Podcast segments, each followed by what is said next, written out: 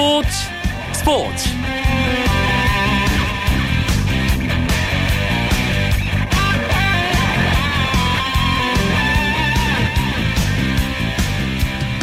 안녕하십니까. 화요일 밤 스포츠 스포츠. 아나운서 이광용입니다. 돌아보면 지난 프로 농구 시즌 플레이오프를 시작하면서부터 더 뜨거워졌습니다. 특히 5차전까지 갔던 4강 플레이오프 모비스 대 LG 동부대 전자랜드의 경기는 매 경기마다 명승부였죠. 결국 챔피언 결정전에 오른 팀은 울산 모비스와 원주 동부였습니다. 농구 팬들은 전통의 강호 정규리그 1, 2위 팀이 보여줄 챔피언 결정전 치열한 승부를 기대했는데요. 하지만 결과는 4대 0 울산 모비스의 일방적인 승리로 끝났습니다. 때문에 이번 챔피언 결정전이 아쉬웠다. 아니다. 팬들에 따라서 논란의 여지도 있을 텐데요. 하지만 이 선수의 엄청난 활약에 대해선 이견이 없을 겁니다. 챔피언 결정전 승리를 책임진 울산 모비스의 양동근 선수입니다.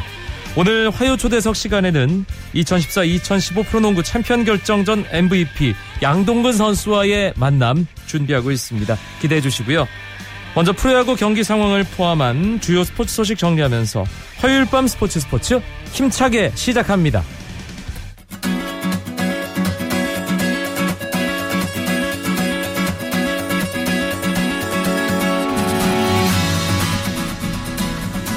주중 3연전 시작됐습니다. 프로야구 5개 구장에서 경기가 치러지고 있습니다.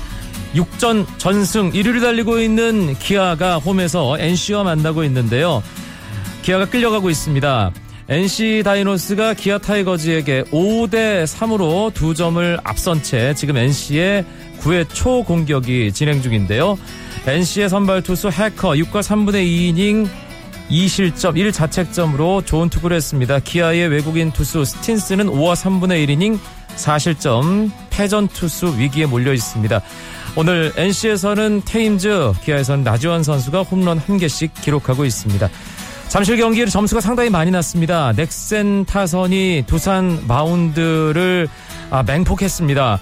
특히 두산의 선발 투수 유이관 5와 3분의 2이닝 동안 넥센에게 안타를 무려 12개, 홈런도 2개를 허용하면서 5실점하고 아, 마운드에서 내려갔고요. 아, 지금 9회 초 넥센의 공격이 진행 중인데 17대 3으로 넥센이 두산에게 크게 앞서 있습니다. 넥센은 오늘 박병호 선수가 시즌 3호, 시즌 4호 홈런, 홈런 2개 기록했고요. 이태근 선수도 시즌 2호 솔로 홈런, 그리고 윤성민 선수가 조금 전에 시즌 첫 번째 홈런을 기록하면서 넥센 방망이 오늘 불붙었습니다. 문학에서는 또 한 번 시즌 첫 승에 도전하고 있는 수원 KT 위즈가 SK 와이번스에게 도전장을 내밀었는데요. 8회 말 SK 공격이 진행 중인 상황에서 SK가 KT에게 3대 2로 한 점을 앞서가고 있습니다. SK가 3대 0으로 리드하던 6회 초에 KT가 한 점, 아, 앤디 마르테 선수의 솔로 홈런이었고요. 7회 초에 또 한 점을 내면서 지금 KT의 추격전이 이어지고 있습니다. 대전에서는 LG 트윈스와 한화 이글스의 경기 진행되고 있습니다. 한화가 3회 말에 먼저 두 점을 냈지만 LG가 4회 한 점, 5회 두점 기록하면서 3대 2로 역전한 상황. 한화의 7회 말 공격이 진행 중입니다. 대구 롯데와 삼성의 경기는 끝났습니다. 삼성이 선발 장원삼의 6과 3분의 1이닝 1실점 호투와 신용훈 안지만, 임창용으로 이어지는 불펜의 활약을 앞세워서 롯데에게 3대 1로 승리를 거뒀습니다.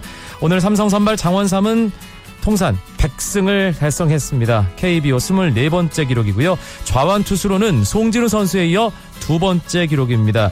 롯데에서는 강민호가 시즌 4호 홈런을, 삼성에서는 최형우 선수가 시즌 두 번째 홈런을 기록한 대구 경기였습니다.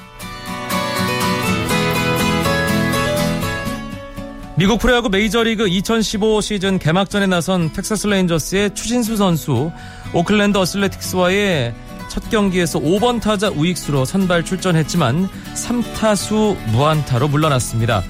삼진도 한 차례 당했는데요. 경기에서도 텍사스가 개막전 10연패를 당했던 오클랜드에 단 1안타만을 기록하며 0대 8로 완패했습니다. 피츠버그 파이리츠의 강정호 선수는 개막전 25인 로스터에 합류했지만 경기에는 출전하지 않았습니다.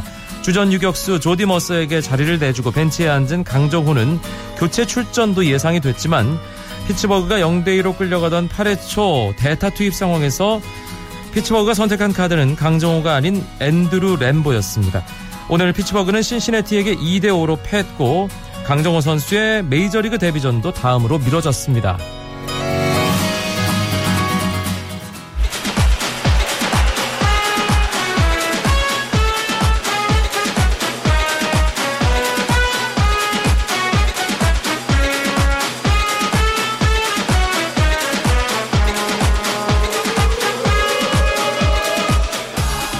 화요일 저녁 아시아 챔피언스 리그 조별리그 경기가 있었습니다. 우리나라 K리그 클래식의 두 팀이죠. FC 서울과 성남 FC가 원정 경기 또 홈 경기로 조별리그 경기 치렀는데요.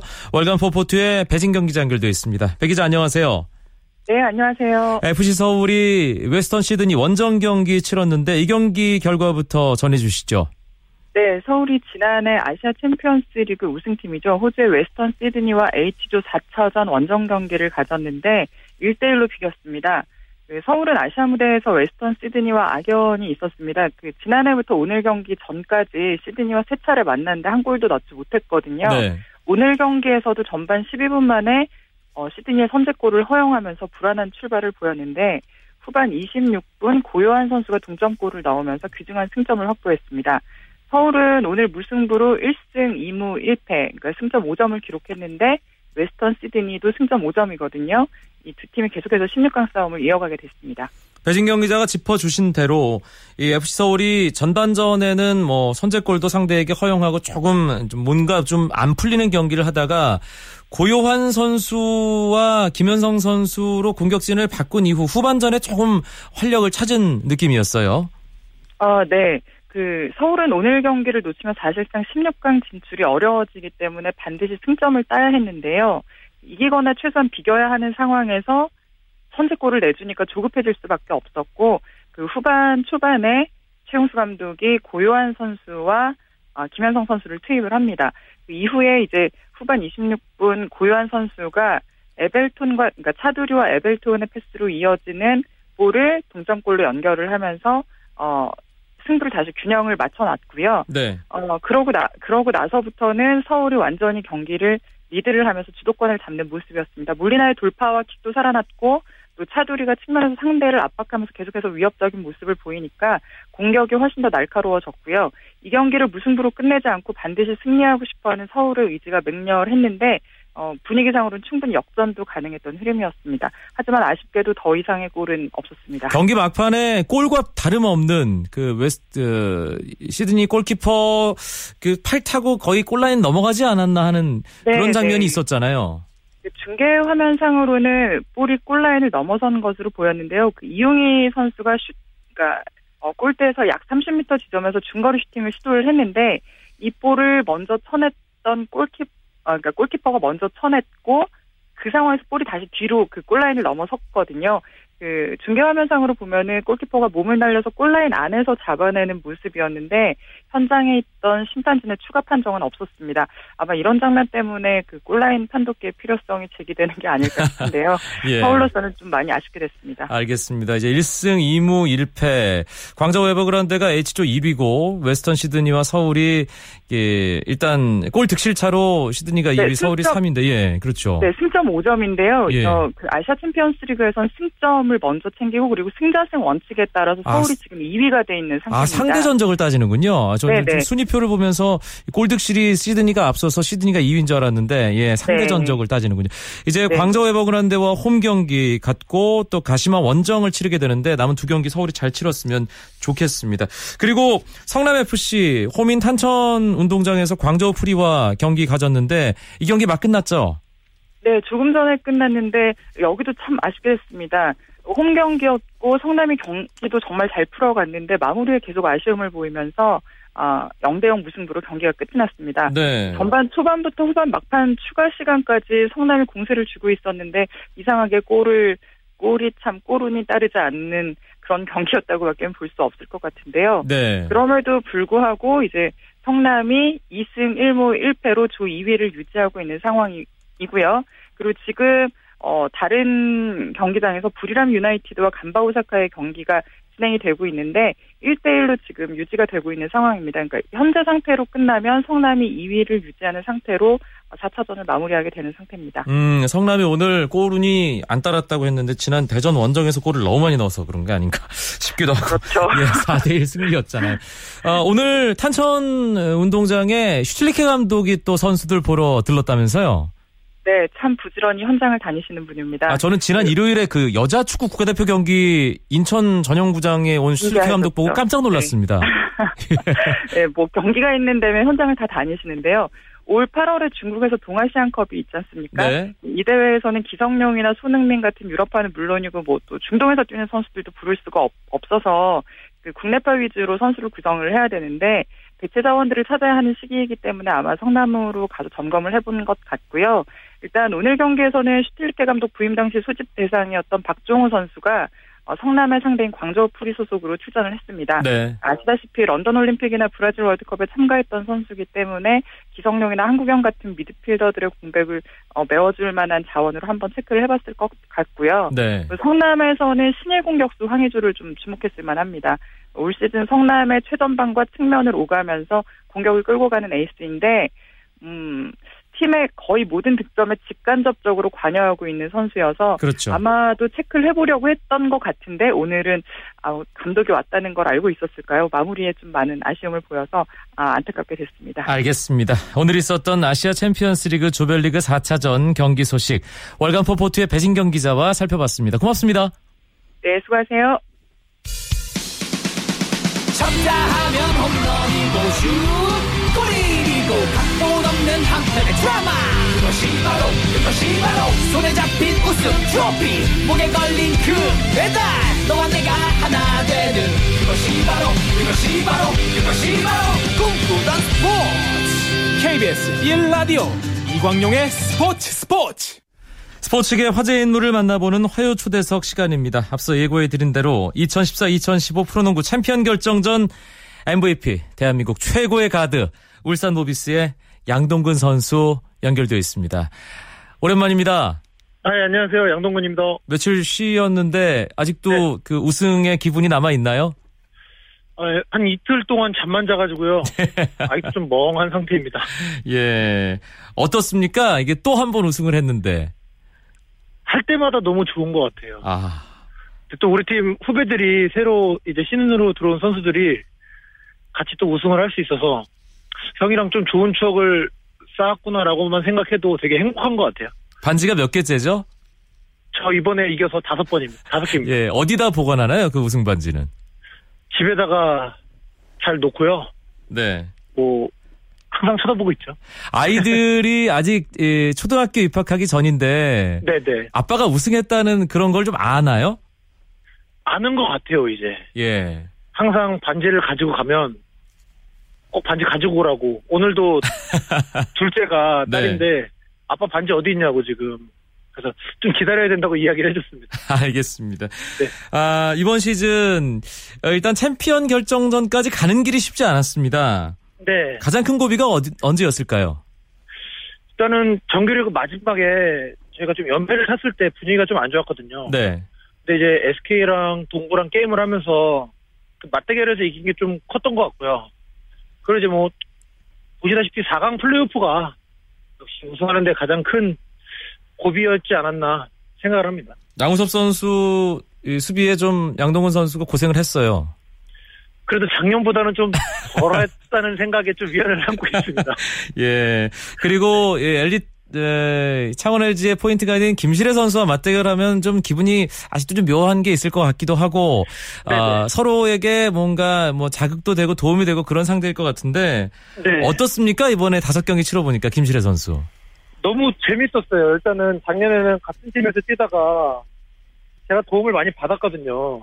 네 근데 올해는 상대 팀에서 이제 포인트 가드로 같이 대결을 하니까 좀 더 긴장되고 되게 재밌었던 것 같아요. 음, 재밌었다.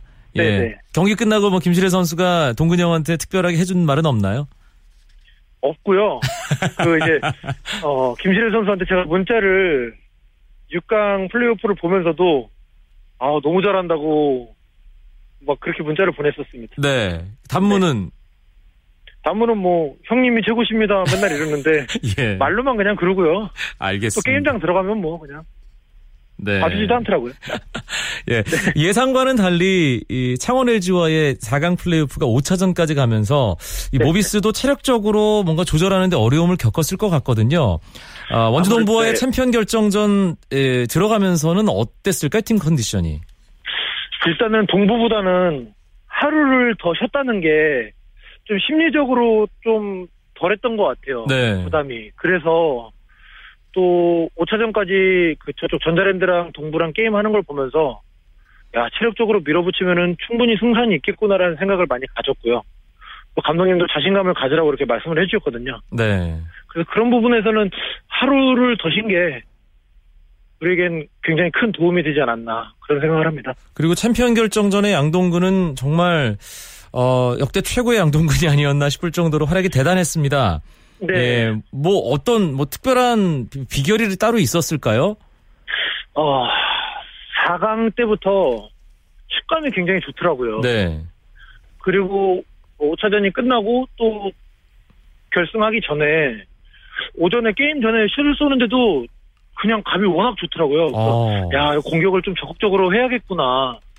그런 생각을 하고 게임에 임했더니 좀 그런 부분이 잘 들어가는데 좀 도움이 된 것 같습니다. 저는 특히 뭐 2차전이었나 3차전이나 정확하게 기억은 안 나지만 그 네. 무- 폼이 무너지는 상황에서 던졌는데도 막 다 들어가더라고요. 그게 좀 약간 자신감이었던 것 같아요. 아하. 예, 안 들어가도 파울을 얻을 수 있겠구나라는 생각이 있었는데 그게 그냥 들어가서 좀 운이 좋았던 것 같습니다. 예, 양동근 선수도 점점 한 살 한 살 나이 먹어갑니다. 이제 30대 중반인데 네, 안 힘든가요? 힘들죠. 안 힘들 순 없죠. 예. 정말 게임 끝나면 정말 너무 힘들어서 잠도 못 자고 날 새는 날도 있고요. 네. 그 다음날 하루 종일 잘 때도 있고요. 이게 좀 엄청 심해지더라고요, 그게. 어. 네. 양동근 선수가 입버릇처럼 잠이 보약이라는 말을 하잖아요. 네네. 정말 잠자면 뭔가 컨디션 회복되나요? 네, 그래서 시합 전에 예. 저희는 낮잠을 꼭 자거든요. 아하. 낮잠을 좀 푹 잤다고 생각을 하면 이제 딱 코트장 나가서 몸 풀 때부터 몸이 좀 가벼운데 좀 뒤척이거나 잠을 좀 못 자면 그날은 좀 컨디션이 좀 떨어지는 그런 느낌은 좀 있는 것 같아요. 네. 네. 그럼 잠 말고 특별히 챙겨 먹는 보양식 같은 건 없는 건가요?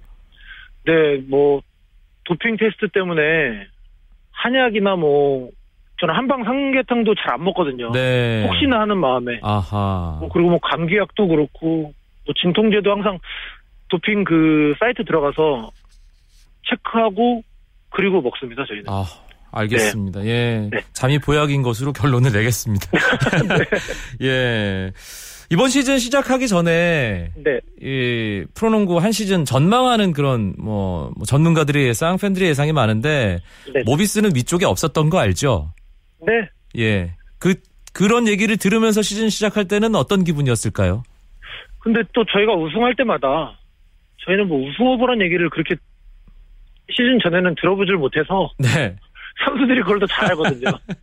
그래서 좀 부담이 없지 않나 예. 좀 그런 생각도 하고요. 아, 솔직히 네. 유재학 감독도 대표팀 만느라 또 양동원 선수 역시 뭐 그 팀에 같이 있었기 때문에 팀 훈련 제대로 못했잖아요. 네네. 2014, 2015 시즌 KBL 시작하면서 솔직히 네. 지금 와서 이제는 말할 수 있다. 목표가 어디였나요? 6강이었던 것 같아요. 아 현실적으로 왜냐면 6강 정도. 예. 그 6개월 동안 팀을 비웠잖아요. 네. 그러니까 선수들이 좀 어색해하지 않을까 그런 생각을 좀 많이 가졌거든요. 음. 이게 손발이 안 맞으면 한 명의 선수가 좀 튀는 행동을 하면 그런 부분이 되게 많이 나오는데 다행히도 한 2년 동안 손발을 맞춘 선수들이라서 그런 어색함이 좀 덜했던 것 같고요. 그리고 뭐 상대방 선수 부상 선수들도 있어서 초반에 치고 나가는데 좀 운이 좋지 않았나 또 그런 생각을 합니다. 그러니까 초반에 치고 나가서 계속 1위를 했단 말이에요. 네네. 예.